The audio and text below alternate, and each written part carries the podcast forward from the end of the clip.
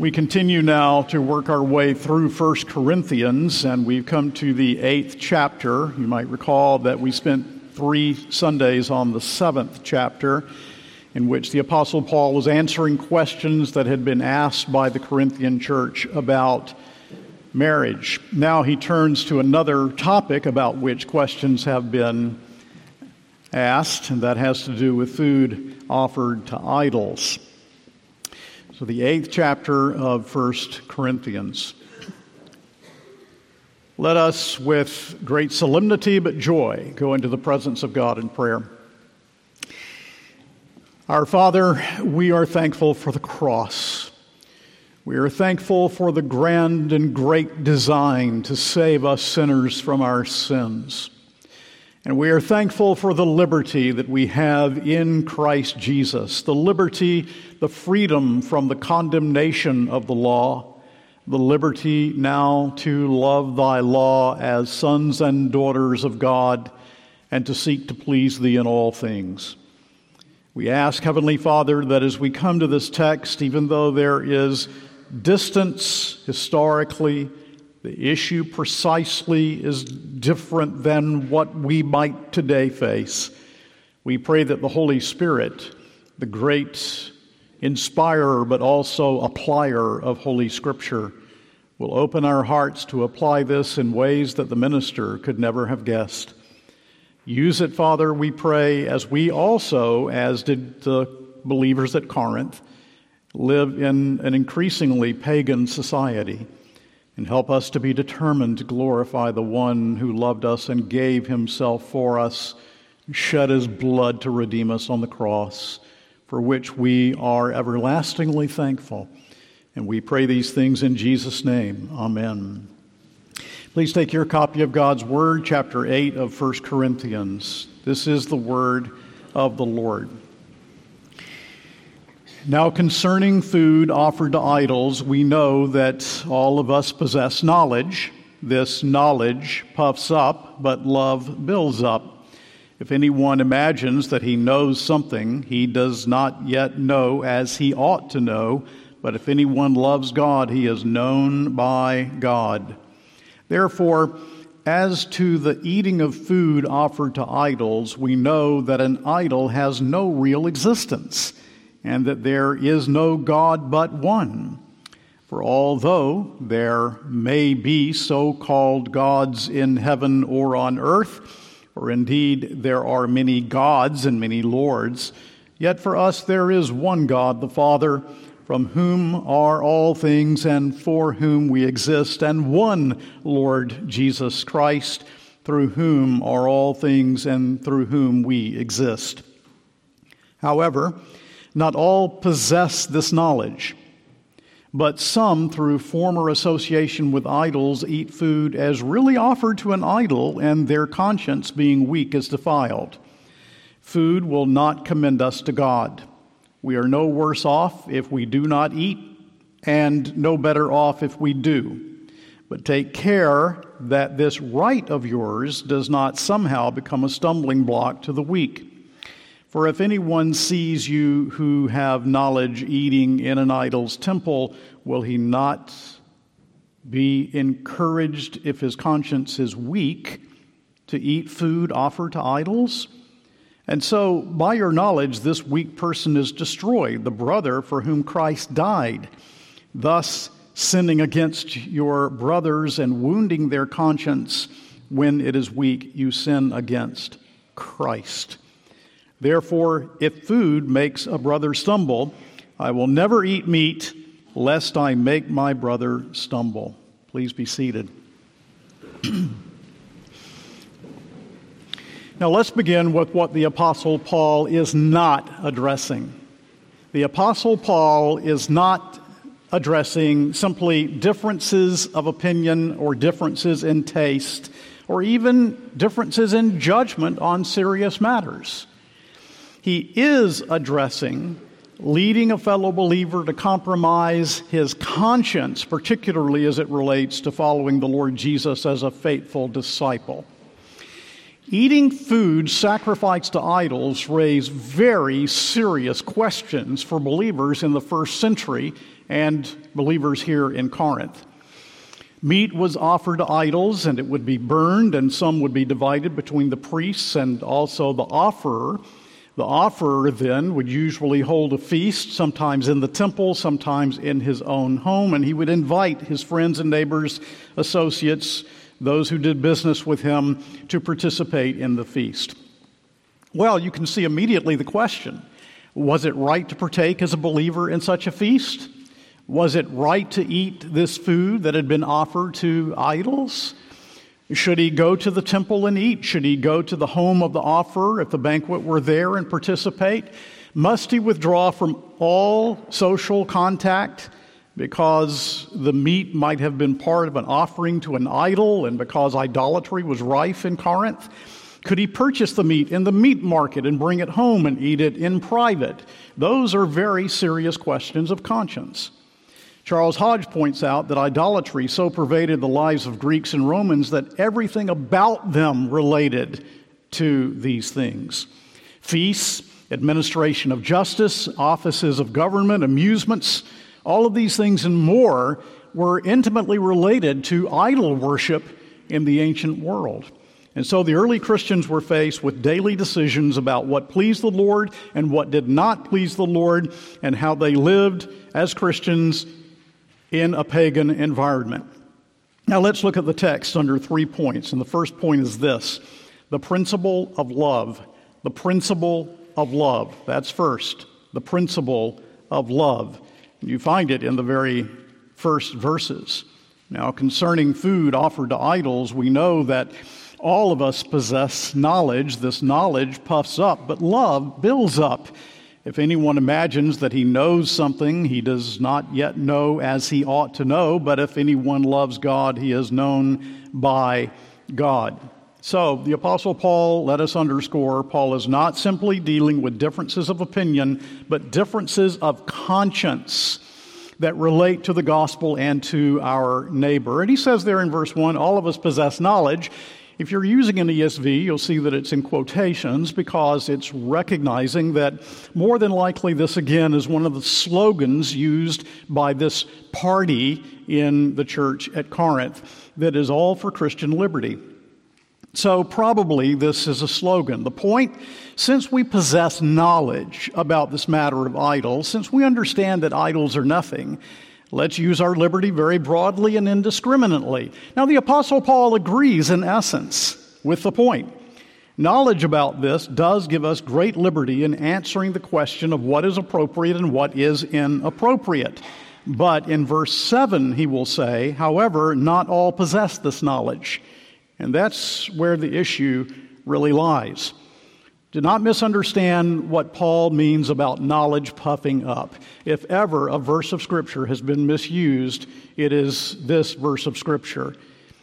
Everything, perhaps, from a child not wanting to do his homework to someone actually thinking that a minister shouldn't be well trained or well formed intellectually.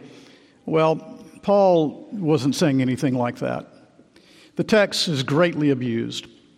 And Christians are not to crave ignorance or to care little about doctrine or little about learning. All of this contradicts who the Apostle Paul was. He's not discrediting learning. His epistles are models of learning. They can contain intellectual and theological genius. And even in prison before death, he wanted Timothy to bring the books and the parchments so that even near death he could continue his work and studies. And he especially believed in a learned ministry. So, what is he saying when he says knowledge puffs up? Phuseiao, it means blow up, puff up, inflate. He's talking about arrogance. This is mere theoretical knowledge. He's not discrediting learning, but discrediting a learning without genuine piety, that does not show love to his neighbor, that is unconcerned with edifying the church. And the great and learned Charles Hodge said, Knowledge without love is, after all, only another name of ignorance. So that love that puffs up is not gospel knowledge. And the relationship between verses 2 and 3 is to demonstrate the relationship between knowledge and love, knowledge being arrogant when severed from gospel love and care for one another. The basis of gospel knowledge involves intellect, will, emotion, and concern for the brethren is anchored in the eternal electing knowledge of God of us, which is the way he concludes verse 4, verse 3. If anyone loves God, he is known by God. That's his electing love. You can find a parallel in Galatians 4, 8, and 9. Love then gives itself away. That's the important point. Love gives itself away. Just as God so loved the world that he gave his only begotten Son, just as the Son willingly went to the cross and gave himself upon the cross to redeem us sinners from our sins, true love gives itself away. Jonathan Edwards, in his personal devotions, wrote somewhere I have this day been before God and have given myself all that I am and have to God, so that I am in no respect my own. I can challenge no right in myself. In this understanding, this will, these affections, Neither have I right to this body or any of its members, no right to this tongue, these hands, these feet, these eyes, these ears. I have given myself clean away. Now that's love. God loved us. We love him in return. We love our Redeemer, God. And then we love the people of God. Love that is true love related to true knowledge is a love that is gospel driven and gives itself clean away. Now, that's the first point that he wants. He wants us to understand as he deals with this question that the issue is the issue of love. And he'll be working that out in a little bit. That's the first point. Now, the second point is the one true God, which we find in verses 4 through 6. Let's look again. Therefore, as to the eating of food offered to idols, we know that an idol has no real existence, and that there is no God but one. For although there may be so called gods in heaven or on earth, or indeed there are many gods or many lords, yet for us there is one God the Father, from whom are all things and for whom we exist, and one Lord Jesus Christ, through whom are all things and through whom we exist. And of course, he is reflecting the great Shema that was read earlier by Elder Valenti, in which the oneness of God is stressed as a confession of faith of ancient Israel and should be by us as well. And so, in this context, the Apostle Paul says an idol is nothing. Paul is agreeing with the party that wants to assert liberty. An idol is nothing, so eating meat offered to them should not be an issue. That's the argument. Paul acknowledges and asserts that they are seeing some things very clearly. Wherever an idol is erected, there are no real deities there. There is no real deity behind that object of stone that is worshiped or wood. Wherever an idol is erected, the things that were read this morning from Isaiah 44 simply apply. They do not exist. And so in Isaiah 41 24, 44, as we read this morning, or in Jeremiah 10, uh, verse 14, we also see references to this truth. For example, Every man is stupid and without knowledge. Every goldsmith is put to shame by his idols, for his images are false, and there is no breath in them. Therefore, they cannot pollute the food that is offered to them. They can't change the food. They cannot alter the food. Food is simply food. The food is no different having been offered to the idol. It's just food. 1 Timothy 4 4, the Lord has given us all things freely to enjoy. And there are indeed some beings behind the idolatry. And those beings he will make plain in chapter 10 are demons. And he will be very plain about that fact. But there is no God but one, he stresses in verse 6. Yet for us there is one God, the Father, from whom are all things and for whom we exist, and one Lord Jesus Christ, through whom are all things and through whom we exist. There is no God but one. Now, what is Paul saying in this verse? The Apostle Paul asserts positively there is one God, the Father, from whom are all things. That is, He is the Creator. We are for Him. That means that we exist for Him, to worship and serve Him. And there is one Lord Jesus Christ, which asserts His deity because there is one divine being in three persons. Lord applied to Christ here means in control of all things. And he goes on to put it, through whom are all things. The Son also is the creator of the world. And we by him, he says, either meaning we subsist in him or come to the Father through him. In either case, this is a clear affirmation of the oneness and equality of the Father and of the Son. Idols are non entities, they are zeros, but the true and living God is. We have here one of those many passages in Scripture that demand the doctrine of the Trinity. B.B. Warfield, in his great book, The Lord of Glory, says of this verse it is clear that Paul can count on his readers' understanding that the one Lord Jesus Christ bears such a relation to the one God the Father that these two may together be subsumed under the category of the one God who alone exists. And I want to stress this before we move on that this doctrine of the Trinity that is assumed in this passage by Paul the Apostle, and that those to whom he writes will understand it because he has preached it to them, taught it to them, there is no Christianity without this doctrine of the Trinity. As Hodge again says, it underlies the whole plan of salvation and determines the character of the religion in a subjective sense of all true Christians. And without the doctrine of the Trinity, people of God, our understanding of God's being, our understanding of the Bible, the gospel, and of life is disjointed and obscured. It's an essential of the Christian faith. I wonder if you contemplate this wonder, this great theological mystery of the Trinity, that there are no real idols, there are only wrong views of God and that Jesus' prayer for each of you in his high priestly prayer in John 17 was this And this is life eternal, that they might know thee, the only true God, and Jesus Christ, whom thou hast sent.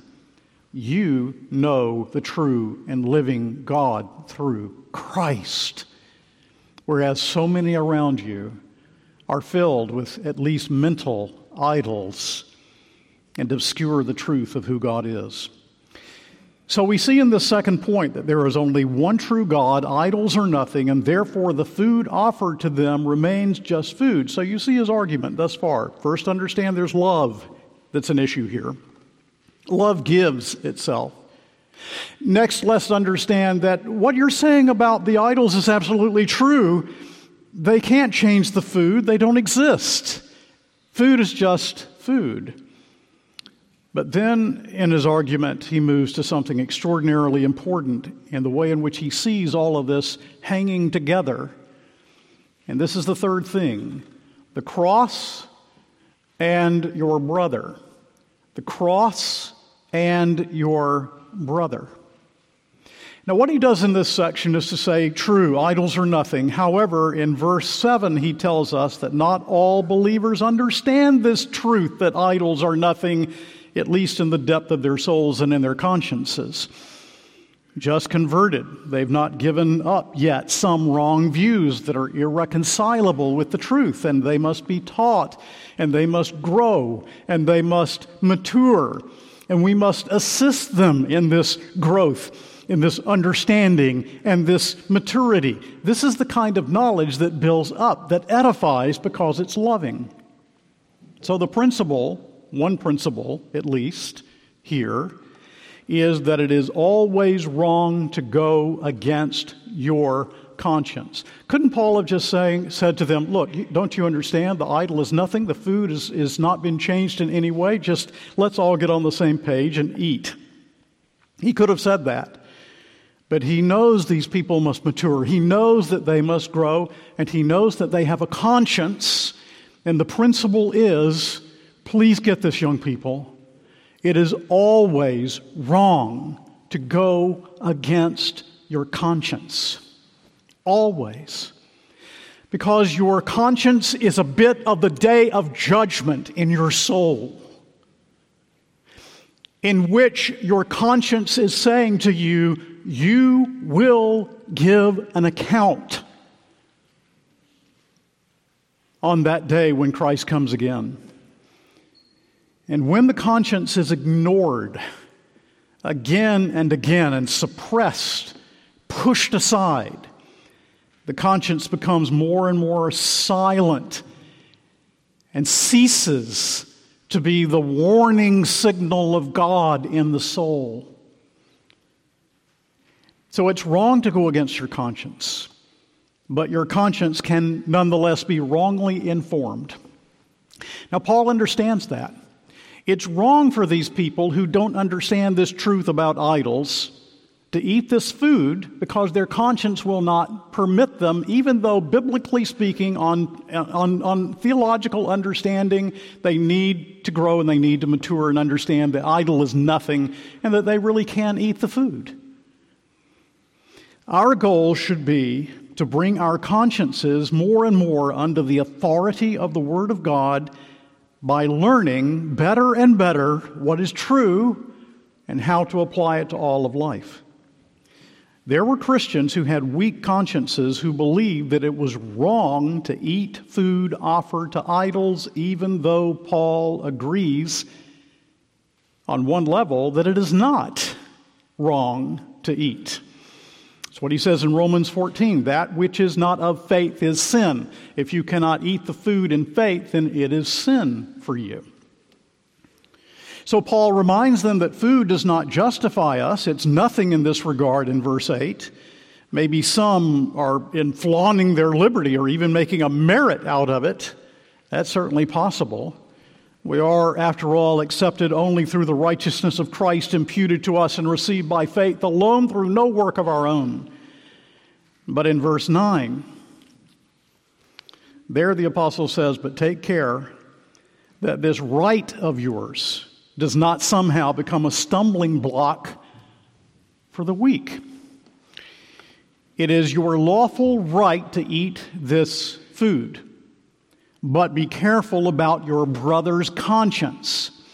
Do not cause the weak to morally stumble by the rightful exercise of your liberty. Now, nobody can determine this for you, people of God. We can't say, well, if, if you don't follow what I think you need to do in this situation about your brother and his conscience, then there's church discipline. No, not at all.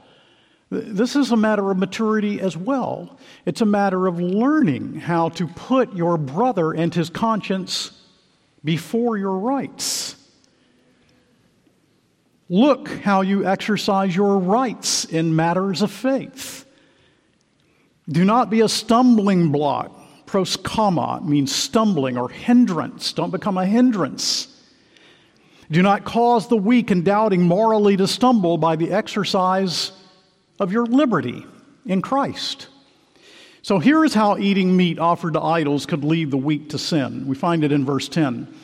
For if anyone sees you who have knowledge, in other words, you understand these things, eating in an idol's temple, Will he not be encouraged if his conscience is weak to eat food offered to idols? And then, of course, your brother would be sinning because it's against his conscience. He's following your example, but his conscience is forbidding him. So if he sees you, the strong, who can eat in faith with a clear conscience, There, reclining in an idol's temple and eating this food. By the way, let me say, Paul really is dwelling on the eating here in chapter 10. He will tell you not to go to the temple, that that is wrong. But he doesn't bring that point up here. He's dealing with the eating.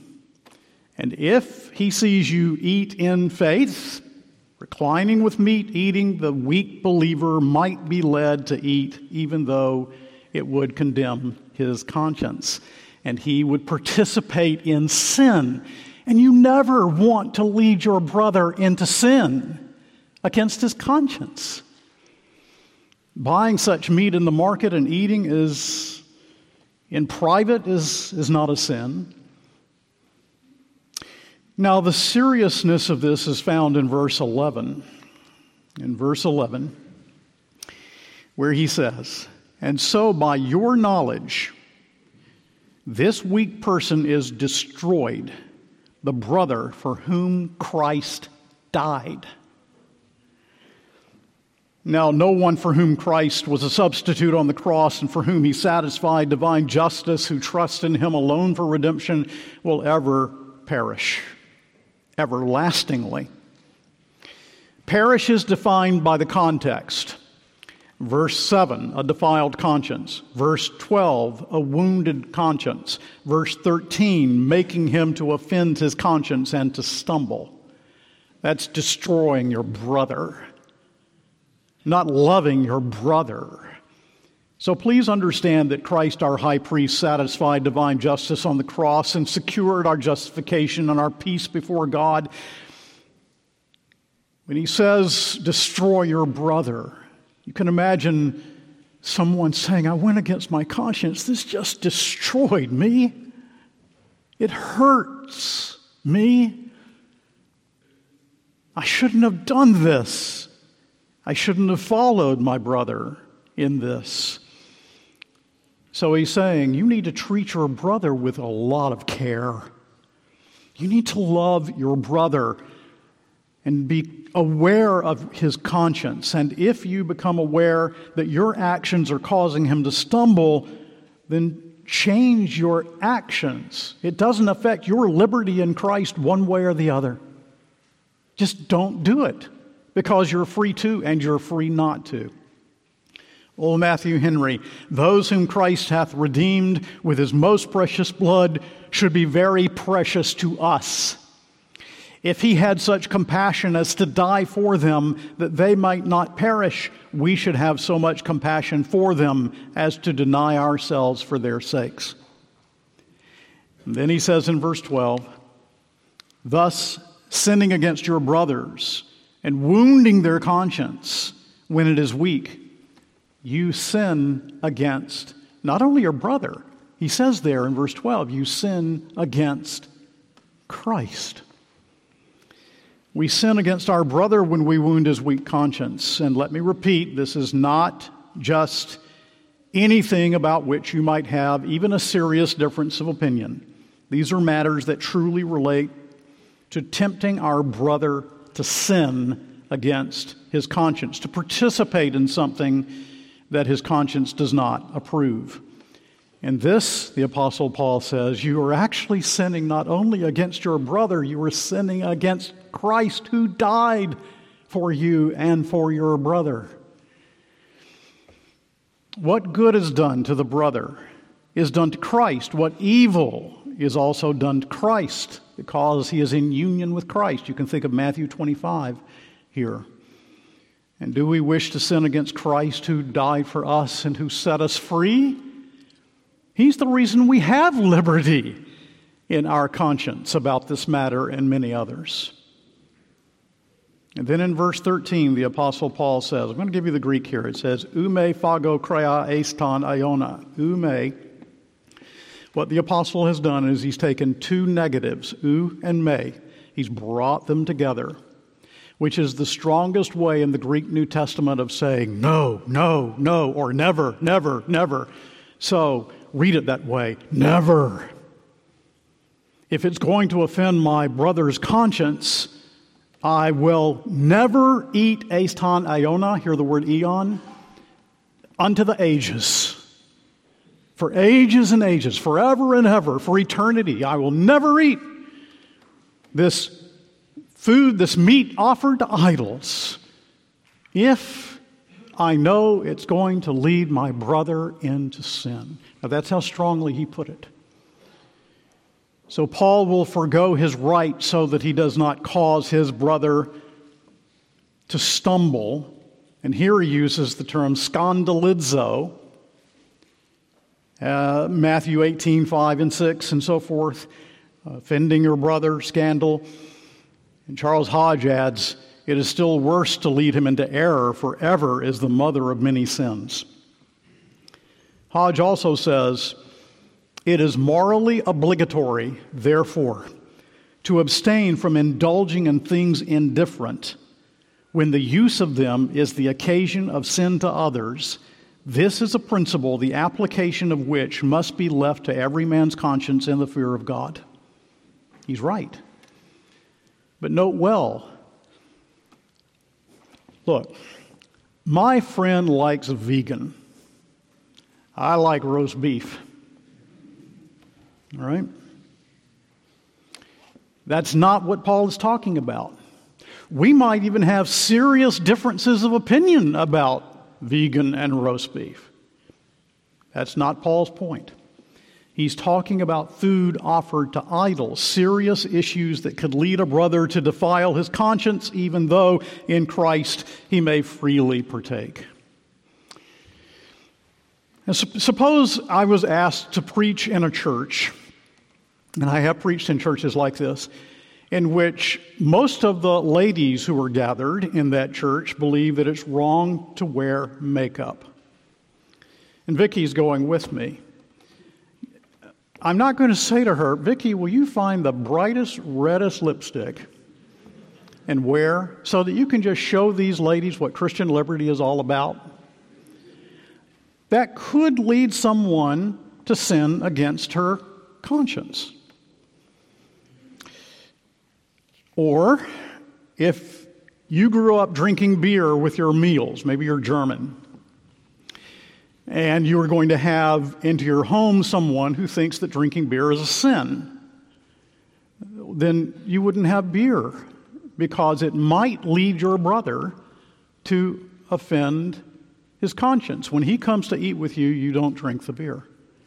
When you're there with your own family and your conscience is free, then is you follow your own conscience in the matter, not to excess. If you were a missionary to the Navajo, you might have to think carefully about participating in certain rituals and festivals, either because some of them are wrong or because something might not be wrong but could offend the consciences of new converts who have come out of that religious background. For the Corinthians, pagan thought and practice was so intertwined with everyday professional and social life that they were regularly faced with these issues, and it will be really interesting to see as paganism continues to grow in our culture how this manifests itself for us as converts from paganism come in among the people of God, and we must have regard to our brothers and sisters' consciences. Let me close with a few thoughts for you. Are there, this is the first thing, are there times when this must, this principle must be used differently than what Paul says in this chapter? Now, we're primarily concerned with what he says here, of course.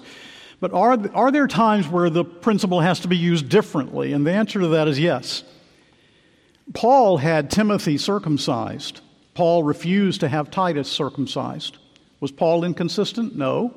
He refused to have Timothy circumcised because the gospel was not at stake. Someone's conscience leading them to sin was not at stake. But with Titus, with Timothy, evangelism was an issue. I'll mention that in a moment. But with Titus, the issue was the gospel. The Judaizing party in Galatia was insisting that circumcision was necessary in order to be truly regarded as a Christian and a member of the church. And so he actually got right in the faces of their conscience and refused to have Titus circumcised because it would have compromised the doctrine of justification by grace through faith alone. Now, that took a lot of wisdom, didn't it? It took maturity, it took growth. So, when the truth of the gospel, that fundamental of how we are accepted by God, when that is at stake, when that's the issue, merit, then we do not bow to men's consciences. It's not just a matter of maturing in the gospel, but the fundamental question of how a sinner is justified in God's court of law. And then sometimes, even in history, the question is difficult to answer. I'm not suggesting it's always easy, it isn't. Were those who ate sausage on Ash Wednesday in Zurich in 1522 at the house of Christopher Froschauer, in order to show that they were free in Christ, were they right to do so? I'll let you go study the issue, you go look up the history, and you try and come to a decision on that matter. So there are times when the principle must be used with a great deal of wisdom and used somewhat differently. For evangelism, this is another reason. The Apostle Paul is not stressing that here, but nonetheless, that would have been an issue as well. For evangelism, though not Paul's primary point, we may sometimes ref- refrain from the use of our liberty. So I read recently of a, a Muslim man that was um, converted to the Lord Jesus Christ, and when he goes back to his Muslim home, the first question out of his father's mouth is, Have they gotten you to eat pork yet? No, father, I'm not eating pork. I don't eat pork. Then the father's willing to continue the conversation about Christ and the gospel. If he said to his father, I eat pork, that would have been it. So, for the sake of the gospel, the man who is completely free to eat barbecue sandwiches doesn't do it. Do you see? Love gives of itself, and we're concerned with the consciences of men, and it's not always easy to think through and apply, and we might even come to differences of opinion from time to time principles about involvement in what some might consider questionable practices, though not condemned by God. Let me try and give us some principles. These are things not condemned by God. We're not talking about stealing and adultery. We're not talking about bearing false witness or breaking the Sabbath. We're talking about things not condemned by God. What are the principles about involvement in those things. All right, young people, really important that you get this. Some of you already are facing these things with your peers. You will face them in college if you're off on a college campus. So, does it offend my brother's conscience? Not is it a disagreement that is appropriate to have, not is it a difference of opinion, does it offend my brother's conscience? Does it offend my conscience?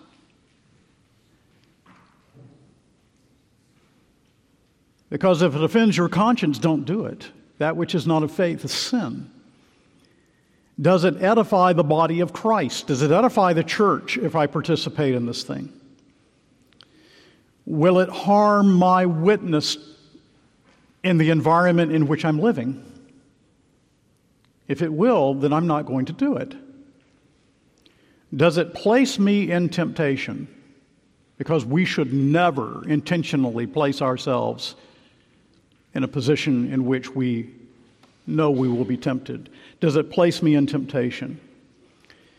Does it make me and help others to be more Christ like if I participate in this? Does it show love? Robert Murray M'Cheyne said, Love is known by the sacrifice it will make. If you will sacrifice nothing, you love not. Hereby we know that men love not Christ, they will sacrifice nothing for him. Someone who will sacrifice nothing for Christ does not love Christ? Does it show love? And can I do this thing or participate in this thing to the glory of God, which, though last in my list, is first in importance? Can I do this to the glory of God? That is, with heart and soul seeking God's glory. What is the chief end of man? Man's chief end is to glorify God and to enjoy Him forever. If I participate in this thing, will it bring glory to God? Turn to chapter 10 of 1 Corinthians, verse 31.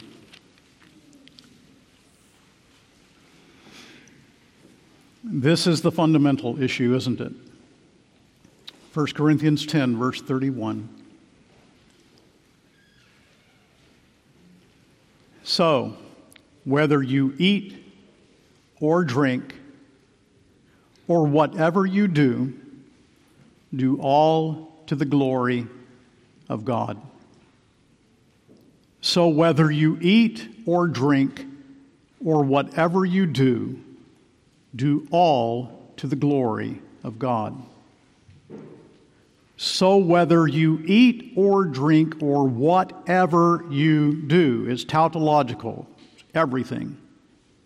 Do all, again, everything, to the glory of God.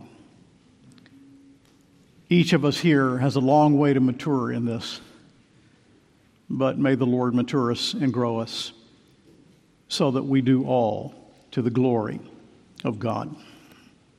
Thus far, the word of the Lord. Amen and amen.